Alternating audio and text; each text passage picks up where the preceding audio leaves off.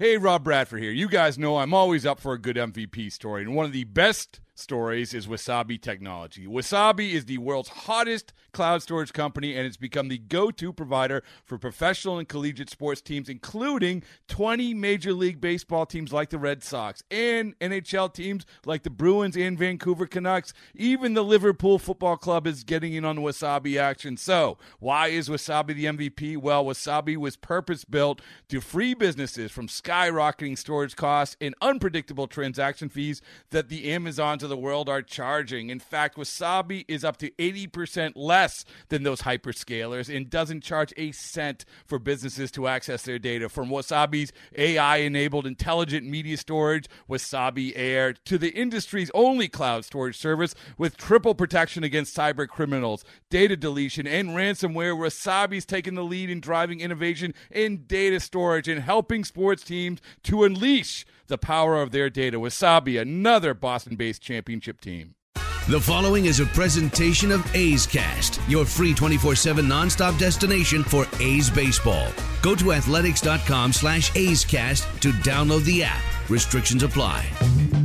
Now, it's time for a trip down on the farm. Let's check in on reports from around the Oakland A's minor league affiliates.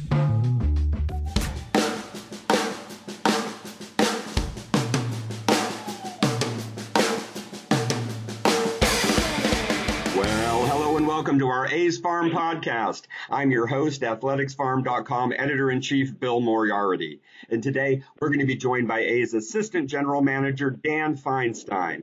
Now that we're fully into the offseason here, we wanted to talk to Dan about some of the A's prospects in the Arizona Fall League and in the Winter Leagues this offseason, too. And we also wanted to get his take on the A's first new farm director in decades. Hey, thanks for joining me today, Dan. Oh, thanks, Bill. It's nice to be back. Well, uh, like I mentioned, you know, the A's have had the same farm director, Keith Lieppman, for ages, literally decades. And uh, this season, he's uh, stepping into a, an advisory role, and Ed Sprague is going to take over this next season. He, he'd been the assistant director of player development. He's going to take over as the new director. Can you talk a little bit about that transition, what that's like, and, and what everyone's role is going to be like going forward in uh, player development this next season? Sure. Yeah, uh, we we do have a, a changing of the guard atop our farm system. You know, Keith Keith Lieppman is a beloved and legendary figure throughout baseball, and we've been fortunate enough to have him lead our player development system for a very long time. Uh, the impact he's had on countless hundreds of young men's lives really can't be uh, overstated. And you know, thankfully, he's still going to be actively involved in everything that goes on. Uh, but he is turning over the reins to Ed Sprague, and, and we're excited about the new opportunities that brings uh, for both our staff and our players. Could you talk a little bit about you know what Ed Sprague brings to the table? I know I've always I've talked to him a number of times, and I've I've always heard that you know he he really had a good ability for integrating analytics into the, the player development process. But but can you talk a little bit about what he brings to the table from your point of view? Yeah, I mean Ed Ed knows our system very well, uh, and for the last few years, he's been involved in uh, both the draft process and the day-to-day operations of our minor leagues. Um, he's been a lot involved a lot in, in a lot of the technological initiatives we've implemented throughout the system, and uh, brings a fresh perspective in the way we utilize technology to help both our, our players and our staff. Yeah, I mean it's always good to have a, a guy who's there on the cutting edge uh, go, going forward. Maybe maybe he'll be like uh, Keith and stick around for for a few decades as well. So, well. yeah, I mean we hope so. I mean you know we have established practices in place in our uh, player development system. We don't ex- anticipate a, a philosophical shift in the way we go about preparing our players for the big leagues. Now, as I mentioned, the Arizona Fall League just wrapped up. It got started a little earlier than usual this year, and the A's had seven prospects out there playing for the Mesa Solar Sox. And one guy who really lit things up out there this year was outfielder Greg Deichmann. Now, he was your second round draft pick just a couple years ago. Unfortunately, he's missed a fair amount of time the past couple years because of various injuries, but he ended up leading the AFL in home runs and he really played really well out there this year. So can you talk a little bit about, you know, what you saw out of Greg Deichmann in, uh, in during his time in the Arizona Fall League this year? Sure, um, no problem. You know, the, the fall league itself is is an important stop in the development path for many minor league players. It, it's designed to be multifunctional. Um, essentially, it provides an environment where the top players can go compete against each other and uh, uh, and work on improving some specific skills that they otherwise wouldn't have necessarily the ability to do during the rigors of a minor league season. Um, but it's also a place where players who were injured and, and missed time during the season can go and get extra at bats or innings uh, in a very controlled setting. And, and Greg um, you know, he has missed time over the last two years. Uh, he had a, a hamate fracture in his hand. He had a, a mild shoulder strain this past season. So really, this is the perfect environment uh, for him to go and make up for lost time. Uh, like you, you said, he he led the the fall league by a pretty wide margin in home runs. Um, played all three outfield spots. Um, really, he was just getting at bats and and uh, working to control the strike zone and be more selective in his overall approach. And, um, you know, he had a really successful fall. Yeah, I mean, he's certainly a, a, hitter who's got some raw tools. He certainly got that power tool. And, uh, you know, it, it, was good to see him get on track and be healthy there in the Arizona Fall League and hopefully uh, continue his ascent uh, up the ladder in the A system. Another high profile prospect you had out there was uh, Nick Allen Uh, you know, he got off to a blazing start at Stockton this year. It was really great to see what he was able to do with bat there in the first half of the season. But then he ended up missing most of the, the second half with a, a, pretty severe ankle injury. And he was able to get back in action out there in the AFL as well. It must have been nice for you to see him get back on the field too. Yeah, I mean, this Nick was an example of somebody, like you said, who was playing really well and then missed uh, a good chunk of the second half of the season due to, uh, you know, a collision at home plate. Um, he's healthy now. He, he's there getting as many at bats as possible. Um, you know, he really came to his uh, into his own with the bat uh, in Stockton. Um, we know what kind of defender he is. He's very athletic. He can play um, a really good shortstop. So, th- so this was an opportunity for him to just get more at bats. Yeah, I mean, he, we certainly know what he can do defensively, but if he can keep hitting like he did at Stockton in the first half this year, that'll really be a pretty potent combination. The other hitting prospect you had out there in the AFL was Alfonso Rivas. I think he was a fourth round draft pick. People always talked about his plate discipline and that he had uh, doubles power. And he went to the Arizona Fall League and he got a lot of walks and hit a lot of doubles. can, can, can, you tell me where you how you view uh, Alfonso Rivas at this point uh, after this uh, this stint in the AFL? Yeah, I mean that's that's kind of who he is. Uh, this was another case of you know Alfonso just going and and getting more at bats against quality competition. You know, he spent most of the year in Stockton, but he was able to get some exposure at, at AAA during the final week of the season and made an immediate impact. He hit uh, over 400 and in a limited number of at bats there, but um, yeah, I mean he's a he's a real pure hitter with plate discipline and good bat to ball contact skills. Um, the other uh, thing that works in his favor is he's he's a versatile player. He can play both uh, first and the outfield, and uh, that's going to give him an advantage going forward for sure. Yeah, definitely helps. Well, you had some pitchers out there too. You had four arms out there. You had a couple of guys who have primarily been starters in their career. Uh, Brady Feigl and Daniel Gossett out there.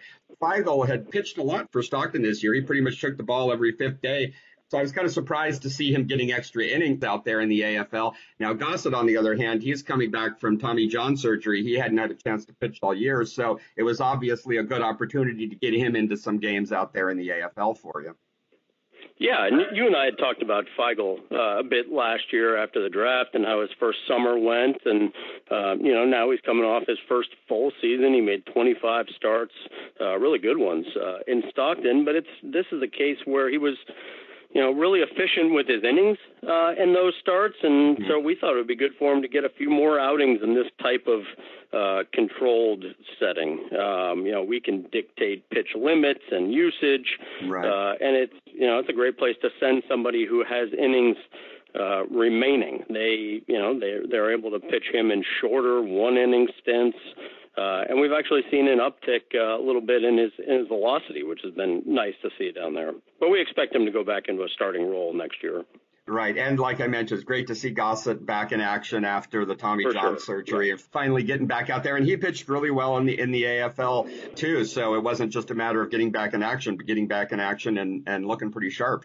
Yeah, no, he he's somebody who definitely needed the innings. That wasn't uh, a case of him having innings remaining or anything like that. He he needed to go and uh, he needs to build back up and, and get ready for spring training. Yeah, no, good to see him back on the mound. And you also had a couple of relievers out there, Jesus Zambrano and uh, Henderson, or I'm not sure if it's Henderson or Jenderson Hurtado. Um, he has he has one of the more interesting. There is a. J in there, so uh, Yeah. you know it, but anyway, uh, they were both out there pitching for you in the AFL, and they both were really strong coming out of the bullpen. So, can you talk a little bit about those? Yeah, um, you know, we've actually re-signed both of them to minor league contracts. They were they were going to be potentially going to be free agents, and we're uh, we're thrilled to have them back. And we sent them out to the fall league to to get some more innings. You know, Jenderson, he's been with us uh, five years. From he's out of Venezuela. Uh, he's been on a bit of a shuttle between our three low A affiliates during the last few seasons, but it's it's really because he can fill a number of roles wherever he goes um, and add value as a starter or, or out of the pen. Um, and he's pitched consistently well wherever we've sent him. Uh, and now, are there any other? You, you've got some other minor league free agents uh, out there. It's good to know you've re-signed uh, Zambrano and Hurtado. Are there any other guys that you've re-signed at this point? Uh, yeah, Edwin Diaz, uh, a shortstop out of Puerto Rico. We're, we're happy to have him back. Um, you know, you talk about Nick Allen's defense. Uh, Edwin's defense at shortstop is is right up there as as one of the best in the organization. Yeah, he spent last season at Double A Midland, uh, pretty much split time between shortstop and third. He was playing third more. Then after uh, Kevin Merrell left in the trade, he moved over and played really solid shortstop there in Midland. But he's also got some skills with the bat too, because he did lead the Texas League in doubles last year. So it's good to see you've got uh, you've got uh, a young guy like Edwin Diaz back in the fold. Yeah, uh, for sure. Bob, Bobby Crosby, who was in Midland coaching for us last year, uh, told us anecdotally that that he thought Edwin was the best uh, defensive shortstop since Bobby Crosby. So. well, it's good to know that uh, Bobby Crosby's got some perspective on that, anyways.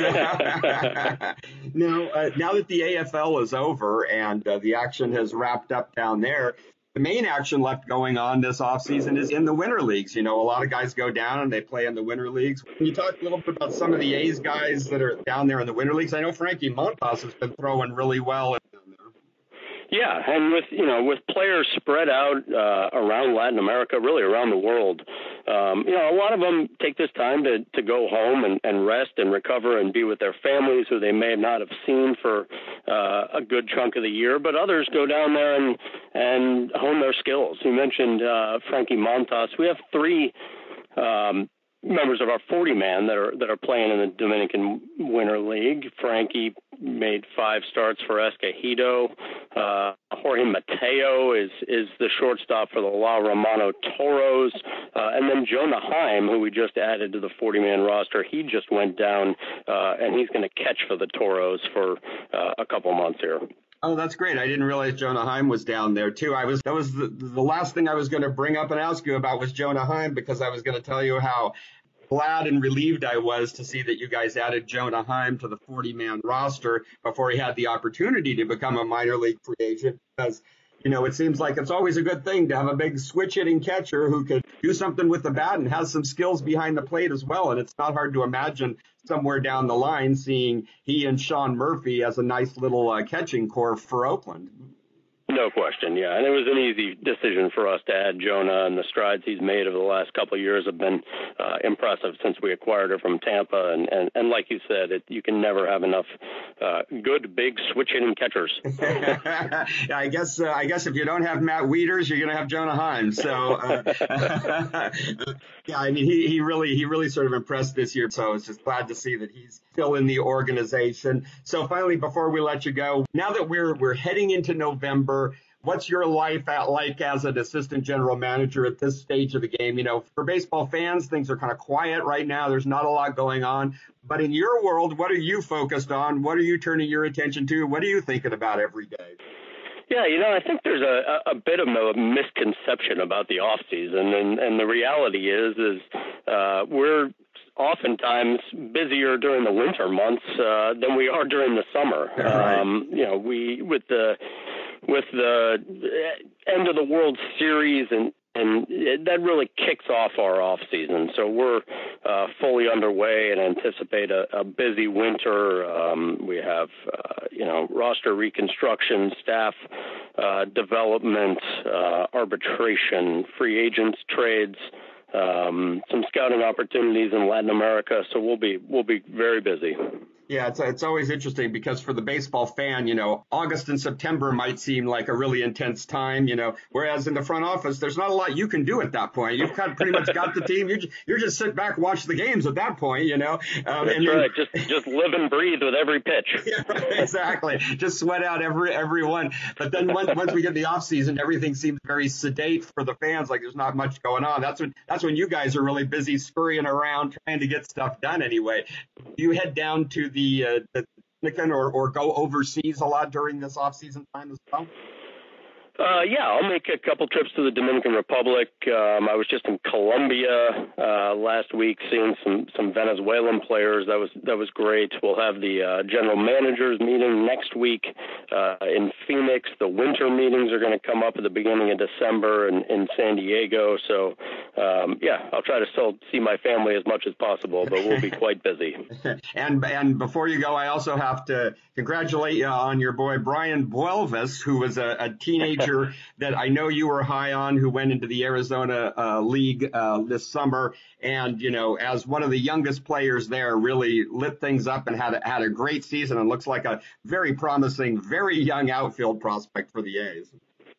Yeah, Brayan's somebody we're excited about, um, along with a couple other kids from from Colombia who are going to play in their winter league. Jordan Diaz and and Jasmed Diaz, who we signed just this summer. So um, it's a good opportunity for all three of those kids to to play against some really good competition this winter. Yeah, well, it's good to know there's baseball year round, uh, whether it's here in the U.S. of A. or it's a continent away. Uh, there's always there's always baseball going on somewhere. Thanks a lot for taking the time out to join us today, Dan. It's always good getting updated with you. Thank you very much for having me. Thanks to all of you out there for listening to this edition of our A's Farm podcast. And don't forget that you can always find updates on the A's top prospects and all the action in the A's minor league system on our A's Farm website at athleticsfarm.com. That's athleticsfarm.com. Thanks again. I'm A's Farm editor in chief Bill Moriarty. We'll see you again down on the farm.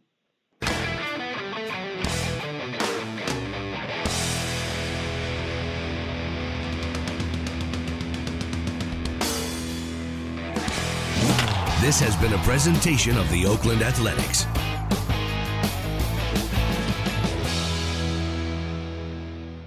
It's blazing hot outside. You get in your car to turn on the AC to get cold air pumping, but it blows hot air out. This issue is commonly caused by low refrigerant due to leaks in the AC system. You want an easy, all in one solution that will restore the cold air in no time. AC Pro Recharge Kits. Make restoring cold air easy for even those with zero DIY experience in less than 10 minutes. Save time and money versus going to a shop by picking up an AC Pro Recharge Kit today. Be a pro with AC Pro.